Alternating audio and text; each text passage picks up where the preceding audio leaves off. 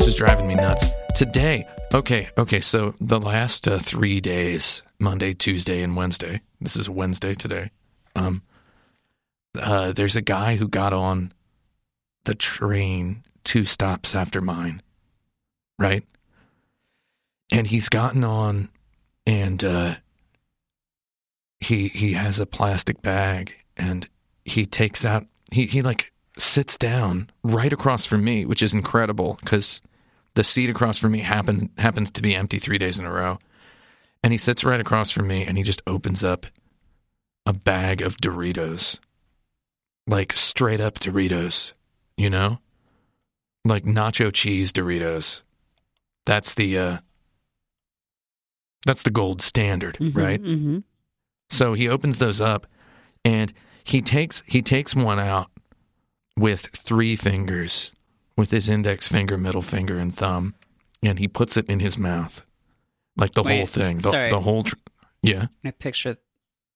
yeah. He's like he's he's got like a little three fingered uh, T Rex claw Okay. that he's holding Okay. the Doritos, and his his fingers are like flat on the chip, and then after he he puts it in his mouth, he invariably moves his hand to his his jean knee and does a little triple. Can you can you hear mm. this? Oh no! Like that, you know? He does one of those where he just wipes his fingers on his jean knee and then he lifts his hand up and and shakes it a little bit like he just dried his hands at, in in the bathroom. And then he goes on and continues. He eats a whole bag of Doritos on the train while reading a book, a real book, not a newspaper. He's reading a book and it has a paper cover on it, so I can't tell what it is. And then when he's done with the Doritos, he literally uh, he he drinks a Dr Pepper, a can of Dr Pepper, and it's just weirding me out to see the same guy every day. I'm like, he's eating the Doritos with with obvious pleasure, right? And I'm just like,